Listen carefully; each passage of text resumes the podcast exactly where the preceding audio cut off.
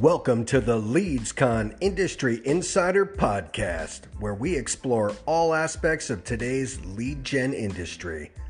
From customer engagement and acquisition to lead conversion and sales, we connect with key thought leaders on measurable marketing, consumer behavior, and privacy, plus all the new technologies and trends that shape the industry.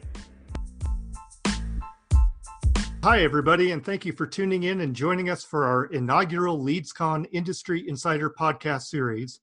I'm your host and content director for LeadsCon, Warren Pickett. And through this series, we'll be connecting with industry thought leaders for quick conversations on what's driving the lead industry today and ways you can set yourself up for success tomorrow.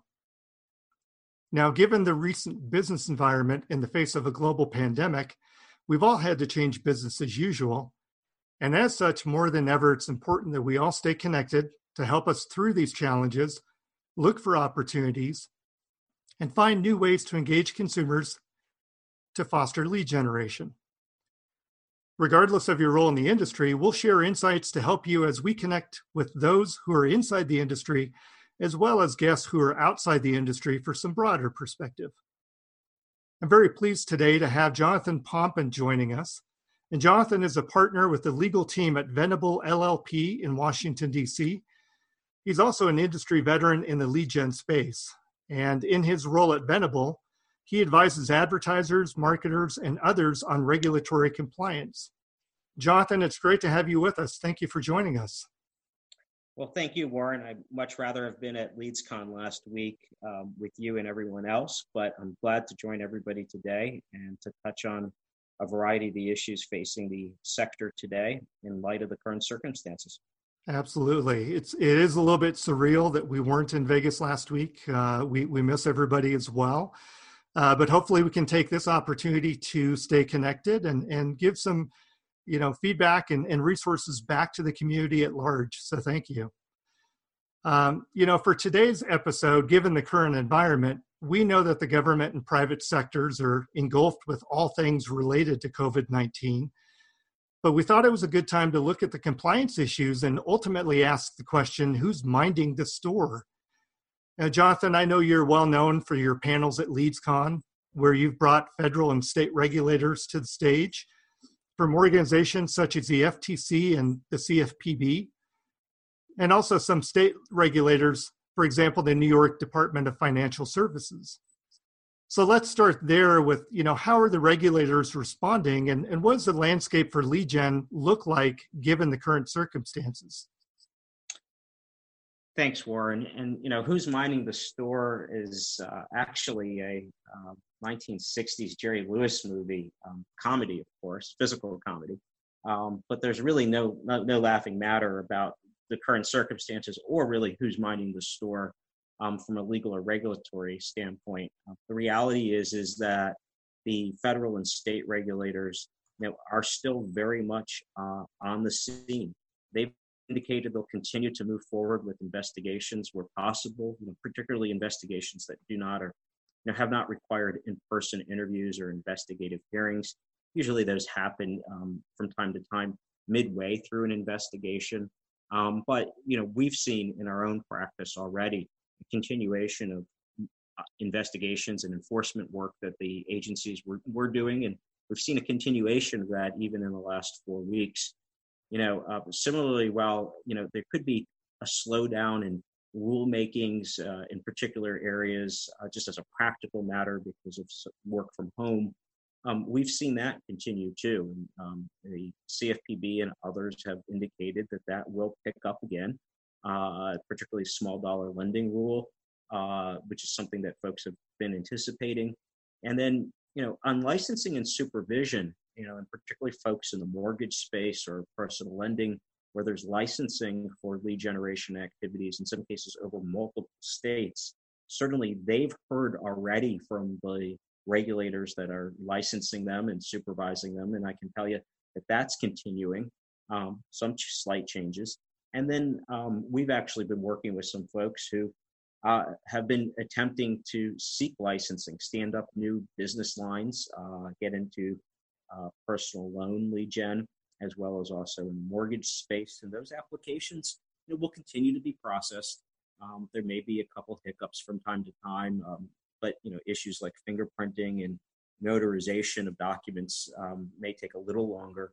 But for the most part, it, it's all continuing. And so the big takeaway is is that whether it be on a state by state basis or on a federal basis, the uh, folks that regulate and look at oftentimes will scrutinize uh, online advertising are still on the job and uh, you know the reality is is that many of the different vertical areas that online lead generation and telemarketing uh, play a role in are areas that the government will be scrutinizing even more in light of uh, the current circumstances, uh, whether that be, you know, offers for PPE and, and other, uh, you know, related items, or even uh, the uh, scam or um, the, the teaser uh, related to coronavirus um, could be something that could subject the organization to some degree of scrutiny. So, you know, keeping up with risk management responsibilities will be important.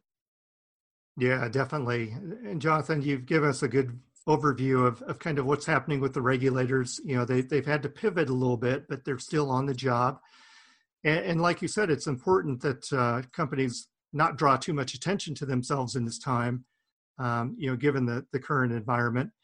Um, but staying on the regulatory landscape, what does it mean for publishers and, and aggregators in terms of their relationships with the buyers uh, in, in lead gen?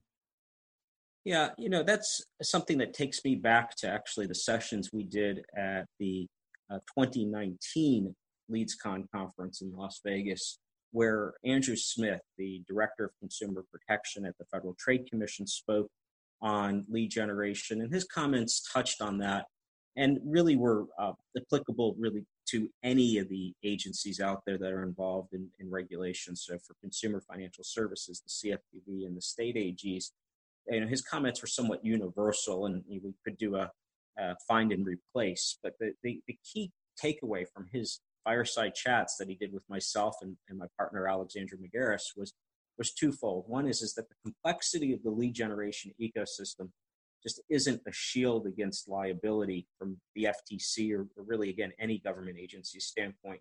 And nor does it exempt the buyers from honoring and exercising fundamental consumer protection principles. The takeaway was that advertisers should take the lead in ensuring that leads they use and purchase aren't the product of deception or misleading or abusive activities. And you know, there's a series of cases that the FTC has brought and some that the CFPB has brought and others that have targeted buyers um, in different verticals and uh, not only put the onus on them to take responsibility, but then have also gone down the chain. Now, historically, from time to time, those examples existed, but there were also many where the uh, FTC would go up the chain uh, they'd identify one particular telemarketer and then uh, work their way uh, through the trail uh, of where the wherever the leads, you know, follow that lead was the name of the FTC workshop on lead gen, and there, there's a reason for that. Um, so, you know, the many different lessons that can be learned from that, but the you know one of the key ones, of course, is to exercise due diligence and in this climate, it'll be as important as always to to dot the I's, cross the T's, but then also, you know, make sure that folks take into account um, what the facial advertising really is and what's around uh, the advertising that generates the lead. You know, in particular, I'm reminded of uh, co-reg and other types of um, strategies for lead generation that have come under scrutiny over the years, where um, you can see that making some of that making a comeback um, because it, it could generally generally induce consumers inbound, and uh, that's oftentimes you know ripe for um, potential abuse whenever there's like a co-marketing type situation. Um, so you know monitoring is going to be really important. And but there's a big takeaway.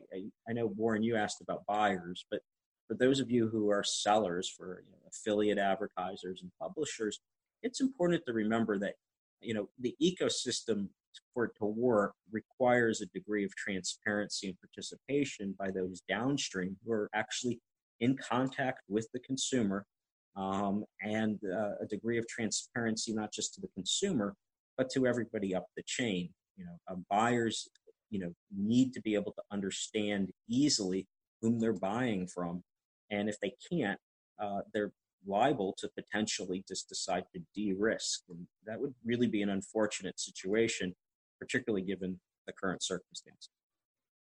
No, it's great, Jonathan. You know, I think uh, uh, just to address both buyers and sellers, kind of their responsibility in all of this, and and like you said, uh, all those key touch points along the way. Um, you know, switching over for a minute to the business side of things, I've been having conversations with with lots of people in the lead gen space, where some are doing very well in the current market, uh, but obviously most people are not. And you know, are there measures right now that companies can be taking to help them brace for the economic downturn that we're all experiencing?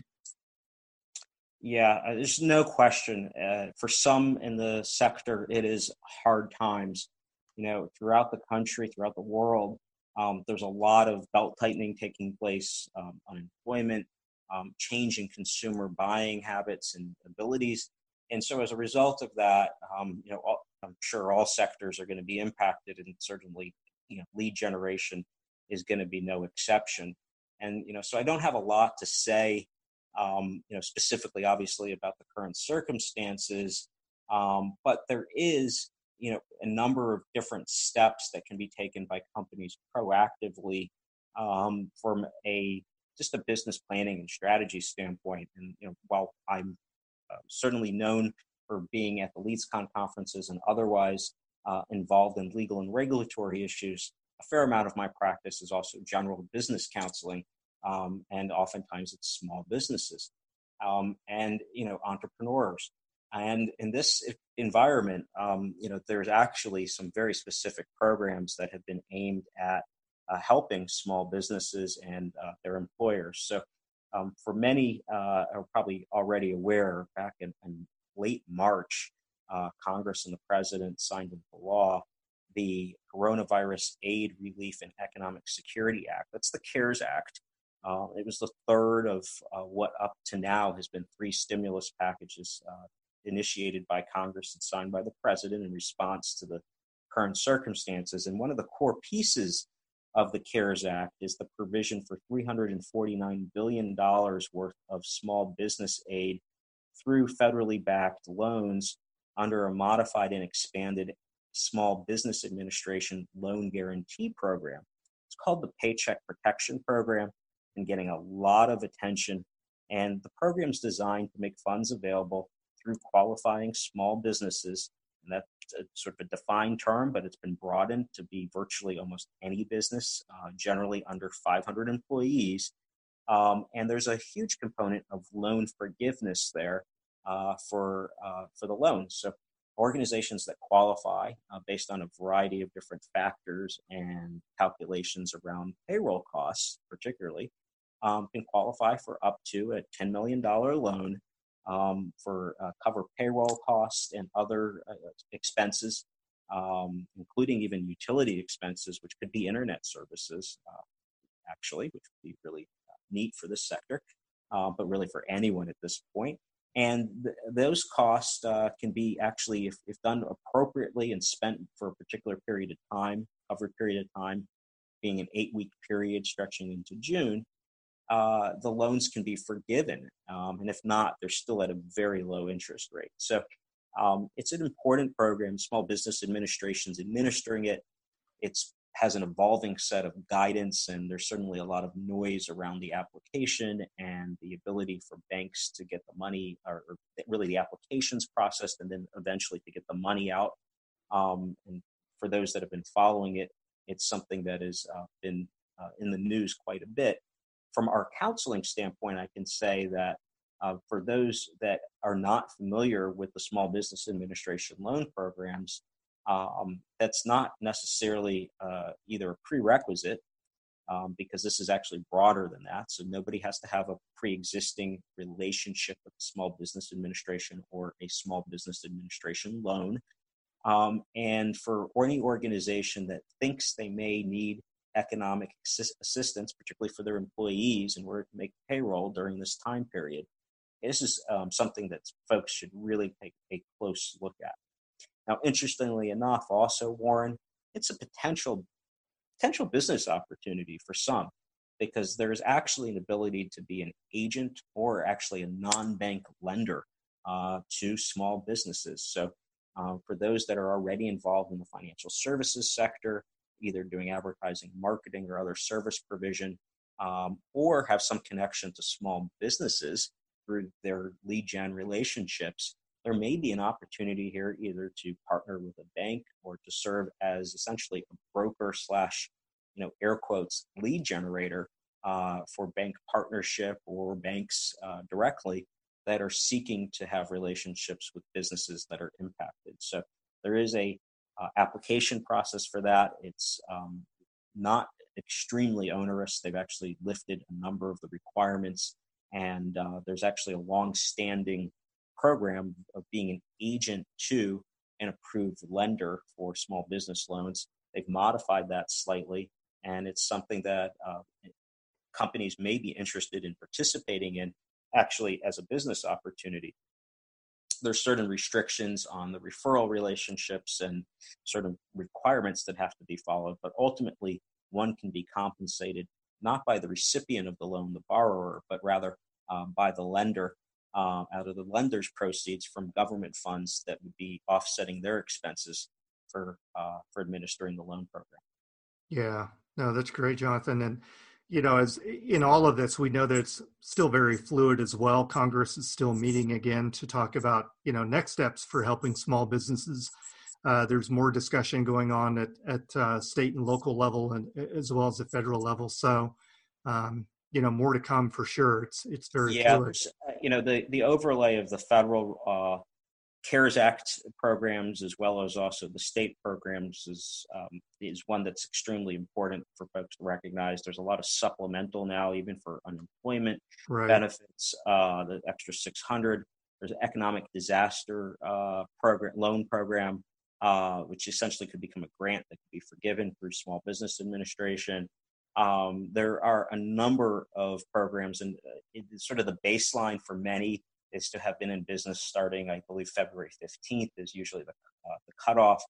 Um, that usually would apply to most in this audience, and certainly um, to any that would have uh, been, you know, attending LeadsCon. And um, the the benefit there can be one where it's a short term assistance program um, and you know, none of us, of course, know how long this will last, and these programs will probably continue to be expanded for as long as they're needed. Yep, for sure. Um, so we've got time for one more question. You know, as we look down the road a little bit to the other side of the pandemic, uh, what do you think the industry is going to be? You know, should be prepared for and, and anticipate a year from now. Uh, really looking to to spring of 2021. Well, hopefully in spring of 2021, uh, we will have been just at, at LeadsCon 2021 and uh, actually reminiscing hopefully about uh, LeadsCon 2020. Uh, Absolutely. From, from sometime this coming fall. Right. Um, and you know, hopefully we're, we're, we're as fortunate to be able to all do that. And um, but you know, from a legal and regulatory standpoint, I think what's important to recognize is is that you know companies will be judged then by their actions today. I mean by that is is that you know it's extremely important you know to for organizations, particularly ones uh, involved in advertising to consumers or even to small businesses, is to avoid facilitating anything that's uh, you know scammy related to uh, the current circumstances. Uh, you know whether it's the FTC, the CFPB, FDA, state attorneys general, and others You know, they're all putting out a lot of consumer guidance. But, you know, the inverse of that is, is um, you know, sort of bright lights don't help perpetuate. Um, is the sort of the message to industry, and you know, and whether it even be in even as early as February, the FTC was warning about you know bogus vaccination and other scams. You've got um, you know a variety of different um, enforcement mechanisms available to government and even the Department of Justice is bringing, in some cases, criminal charges against businesses. So, you know, I think it'd be important to, um, in this time of uh, uncertainty and potential business opportunities, is to you know think carefully about what those may be and, and what the underlying advertising, marketing messages may be to the consumer. Um, and then conversely, um, you know, this, you know, for lack of a um, better opportunity, is a time for businesses to take a step back, reassess, um, and build for for whatever will be next. I can remember even in the 2008, 2009 time period. I'm sure many listening do. Um, you know, with, during the mortgage crisis, there was a lot of uncertainty about what would happen. But you know, if you think think retrospectively about the um, the build out that could be done, the updates, um, you know, uh, there will be a need uh, for um, a retooling and revamping of, of the economy. And once that starts happening, you know, consumers and, and others will need uh, products and services. They may not be exactly the same as before, um, but that'll be something that I think hopefully uh, organizations can look forward to. I know from our perspective, um, the compliance, the legal and regulatory issues um, that folks address today um, can be extremely beneficial, not just for the present, but also for the future. Um, the you know the potential for opportunities for investment um, by outside investors or um, to uh, even become a public company, um, you know, can really hinge on whether or not there's an ability to demonstrate legal and regulatory compliance to those. And so I think it's important also, in, in addition to recognizing that there are, you know, any number of opportunities and obviously recalibration taking place, um, to you know to be, you know, uh, really avoid, you know, help uh, be you know, penny wise and pound foolish. You don't you don't want to be in a situation where um, folks skimp on on really minding the store. Yeah, good advice there, Jonathan. We really appreciate it. Uh, it's always great to connect with you. Uh, thank you for sharing with us today. And thanks to everybody today for listening. Um, we're excited to be kicking off this first uh, in our series of podcasts. That's it for this episode of the LeadsCon Industry Insider. And uh, we hope you'll check back with us. Please subscribe and share this podcast as we're just getting started and we've got many great guests lined up to help inform the lead gen community. We hope everyone will stay well and stay safe, and we look forward to connecting with you on future podcasts. Thanks.